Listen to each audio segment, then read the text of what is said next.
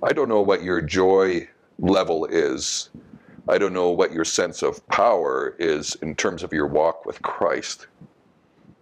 But a lot of times we go through seasons where we lose those blessings. And I want to talk today about how to recover it. I'm going to take you to a, a story in the life of Elisha in 2 Kings chapter 6 verses 1 to 7 we have the, one of these stories that we wonder why is that story ever in the bible? But actually it teaches one of the most powerful principles for soul restoration. And it's a principle that i use a lot when i work with people. So i'm going to read that story to you and then i'm going to make some comments on this theme have you lost your edge?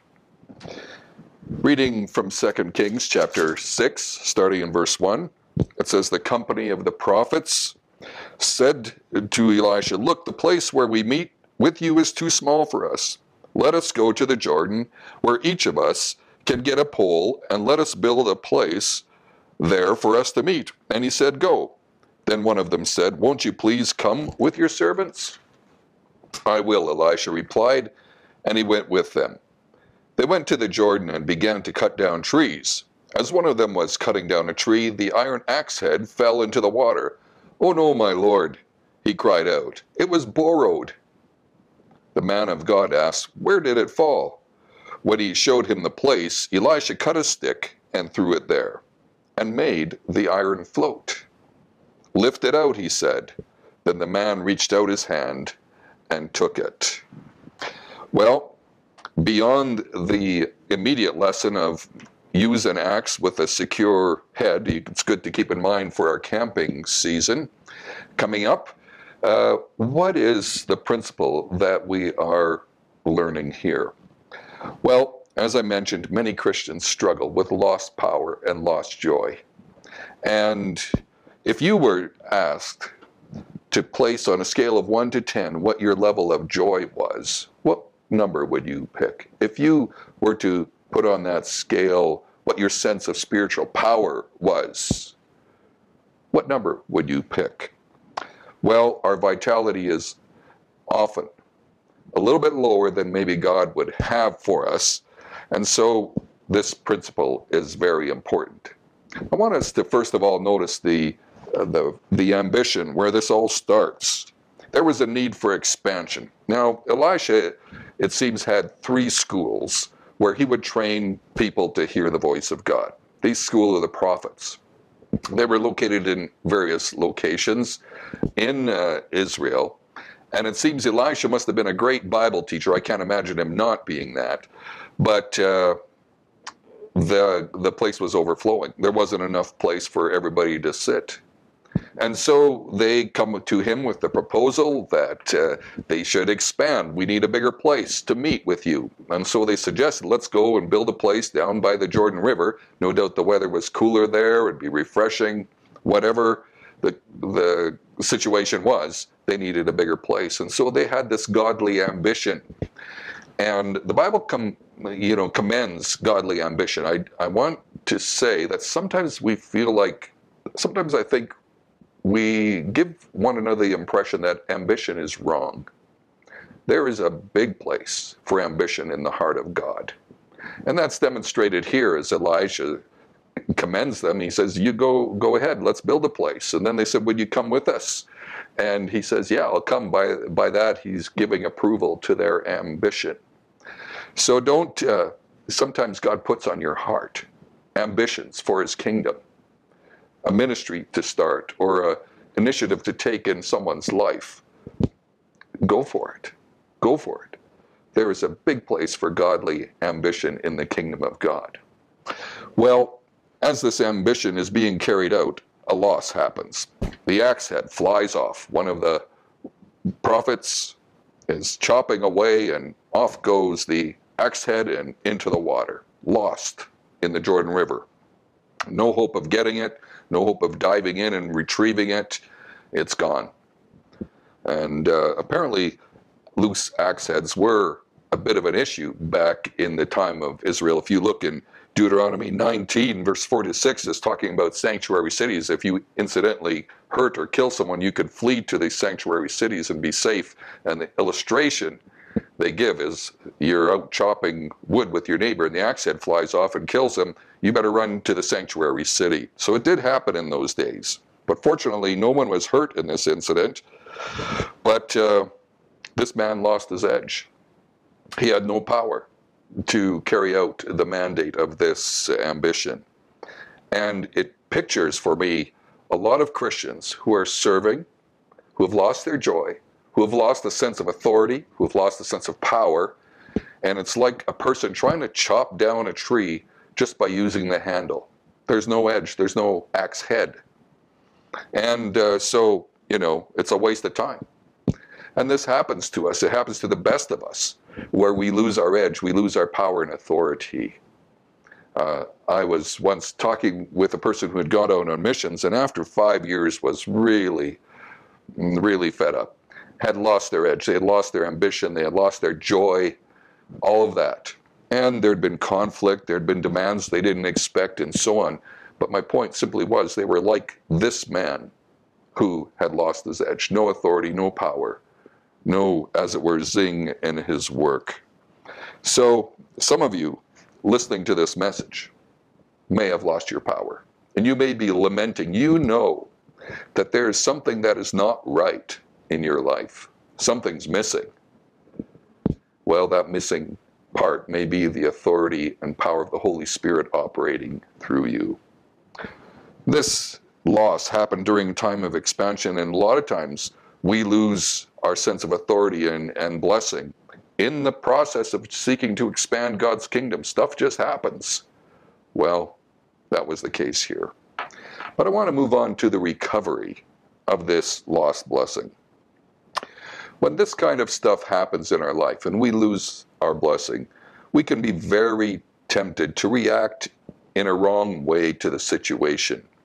So we might try to rev up the power on our own strength, uh, a little more diligence, a little more discipline, a, a little more um, control over our schedule, whatever it is. We try different things. Or sometimes people just give up, just give in to despondency.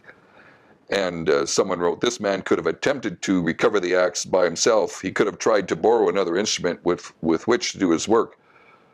Uh, but deep within him, he was aware of his responsibility and went on to say, but he could have also given up entirely, gone home discouraged and say, boy, what a lousy day. It just didn't work out for me today.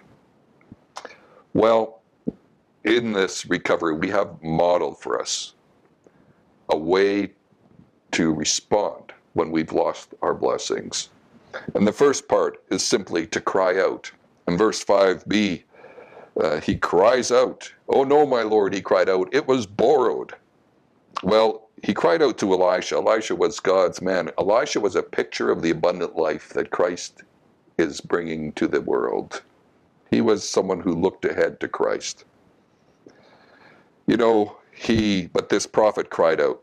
Someone wrote this When the mouth prays, people hear.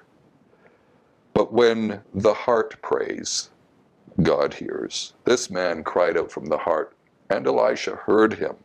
Elisha, again, being a picture of the abundant life that is coming in Christ.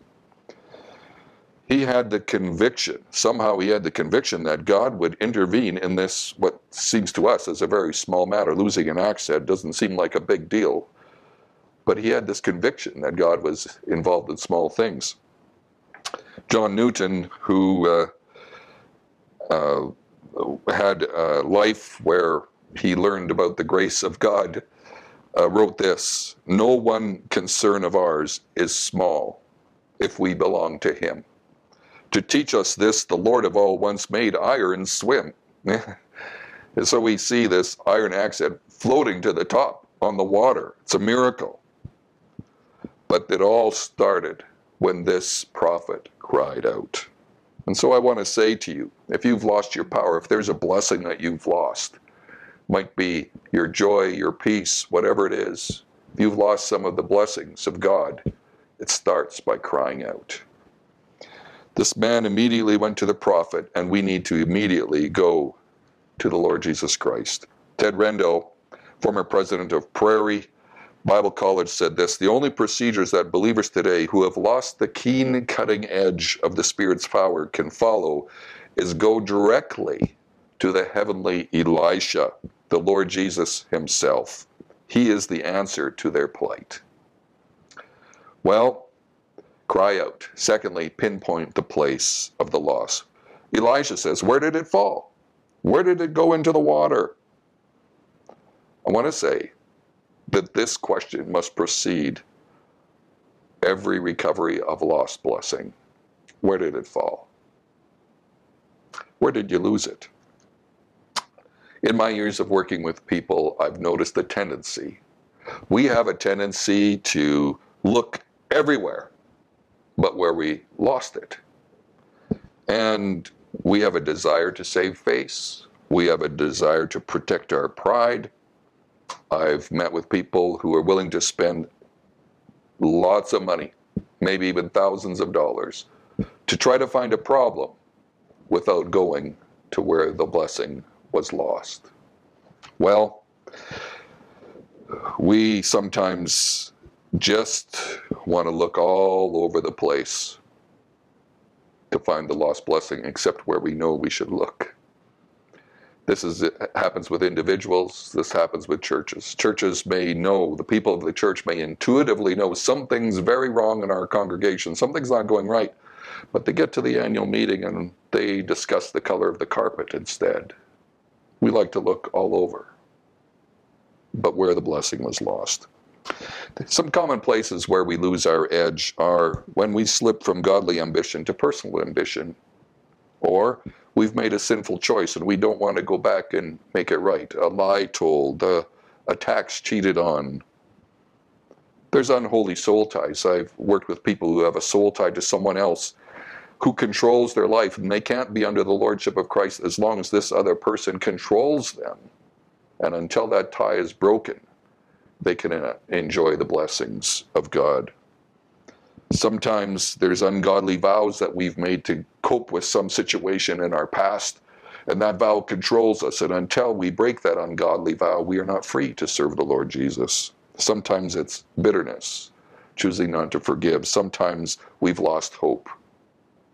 One time, a person who was a member of a church was brought to me to help them deal with the question of burnout.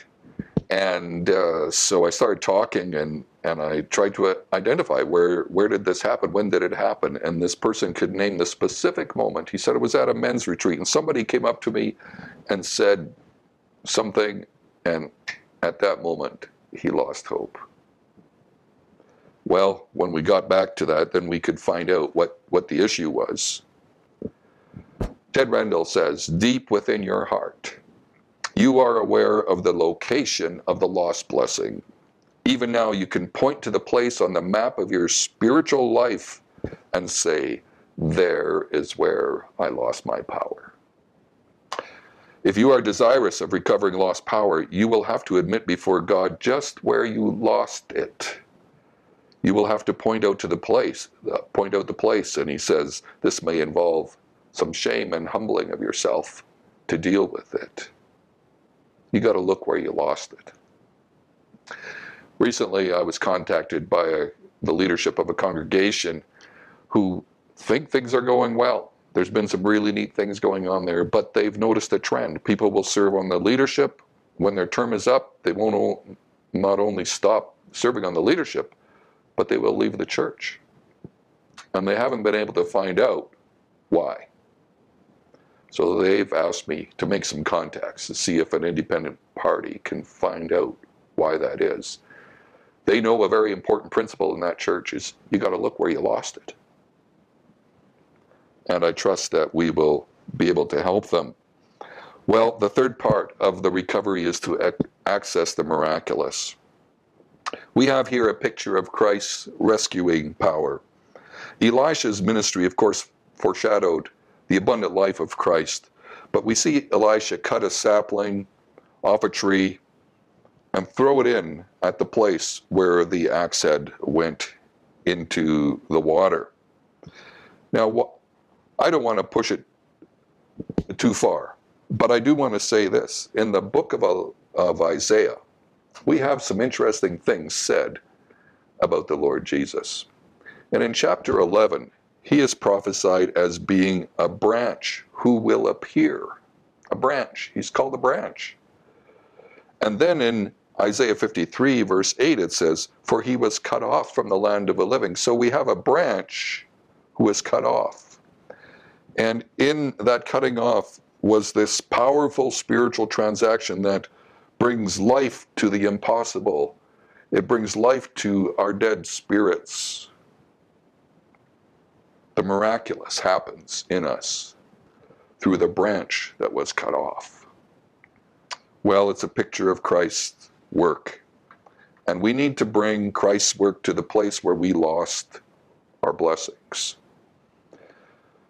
Again, I quote Rendall, he said, Recovery of lost power can only be accomplished through the death of the Lord Jesus Christ. He was cut down in death and cast into the river of death. It is in his death that alone is able to counteract the law of sin and death in the life of the believer. We access the miraculous by bringing the death and resurrection of Christ to our loss. Recently, I've been working with a person who has been in Christian ministry all their life. They have had a stellar missionary career.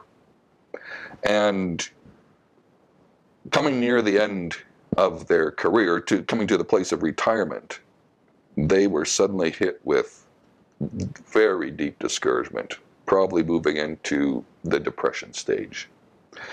And so we started to explore why that was happening. And uh, what we found is that there's been some misconceptions about God and misconceptions about how the work of Christ on the cross fully justifies us and makes us acceptable. And as we've dealt with that, as we brought the ministry, the resurrection ministry of Christ to that place of lost blessing, the joy is returned. The miraculous has happened once again through the branch that was cut off and applied to the place of loss. Well, there's one more part of this story, and that is we need to retrieve our edge. This stunned worker, he sees the axe head float, uh, that would blow us all away. but he's stunned, and Elisha says, You know, lift it out. Don't just stand there, lift it out. You have to get it. Do you know that uh, there are some doors that prayer won't open? Do you know in Acts chapter 12, the story of Peter being in prison and the church is just interceding and praying for him? Lord, send him, send him out, set him free. And, and God miraculously releases Peter from prison. And he comes to the place where they're praying and he knocks on the door. And the servant girl knows that he's at the door, but she runs back to tell him, and what, they're all still praying, but he's at the door. She hasn't opened the door. God has done his miraculous work, but she had to open the door. And we have a part in appropriating the miraculous work of Christ and applying it to our life. We have to say, Lord, I ask that you would apply your work into my life so that I can have that forgiveness. I ask that you would fill me with the Holy Spirit so I can have your joy and power. We have to appropriate it. Christ has provided the miracle. We have to reach out and grab it. So, the life lesson that I want to leave with you, my friends, is this when you've lost your edge, look to Christ at the place it went missing. Look where you lost it.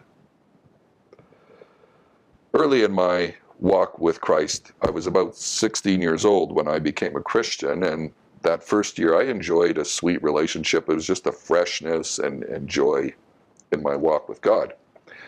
But something happened uh, about, oh, I'd say about nine months in, something was lost. Something was amiss. And so I went and talked to my youth pastor about it, and he said, You're mad at God. Mad at God. Well, it was true. It was true. I had had some major disappointments, two major disappointments in a week, and I was angry about it. And so I had to go meet with God and, and deal with that. And as I did, that joy and that sweet relationship came back. And uh, you have experiences like that in your life. Stuff happens. We're people wanting to see the kingdom advance, but stuff happens. The axe head flies off the handle, so to speak. We've lost our edge. Well, look to Christ at the place you lost it. So, have you lost your edge? Do you no longer enjoy the sweetness or liberty that you once did in your walk with Christ? Do you find it hard to read the scriptures and hear God speak to you through the scriptures? Look where you lost it. Go back to where you lost it and apply the work of Christ. Maybe it's in your relationships with someone. You need to go back to where you lost it. Bring the blood of Christ to that. So when this happens, I'll just give you four things to do. First of all, tell the Lord about your loss. Say, hey, something's amiss here. I know it. You know it. Please help me. Cry out to Him. Let His where did it fall search you. In other words, allow the Spirit of God. Sometimes you may honestly, I don't know where it went wrong. Sometimes you know where it went wrong and you need to go there. Sometimes you're not sure where it went wrong, and you just say, Holy Spirit, just show me. Show me where it went wrong. So show me where it went went south. And then respond accordingly. Thirdly, avail yourself and use the cut tree to plead the merits of Christ. The branch who was cut off can be applied and bring life to your lost blessing and then by faith appropriate the grace of God. Say, God, I trust in your forgiving, cleansing work. Fill me now with your spirit and restore to me the joy of my salvation. Well, friends, when you've lost your edge, look to Christ at the place it went missing. Bye for now. You have a great day.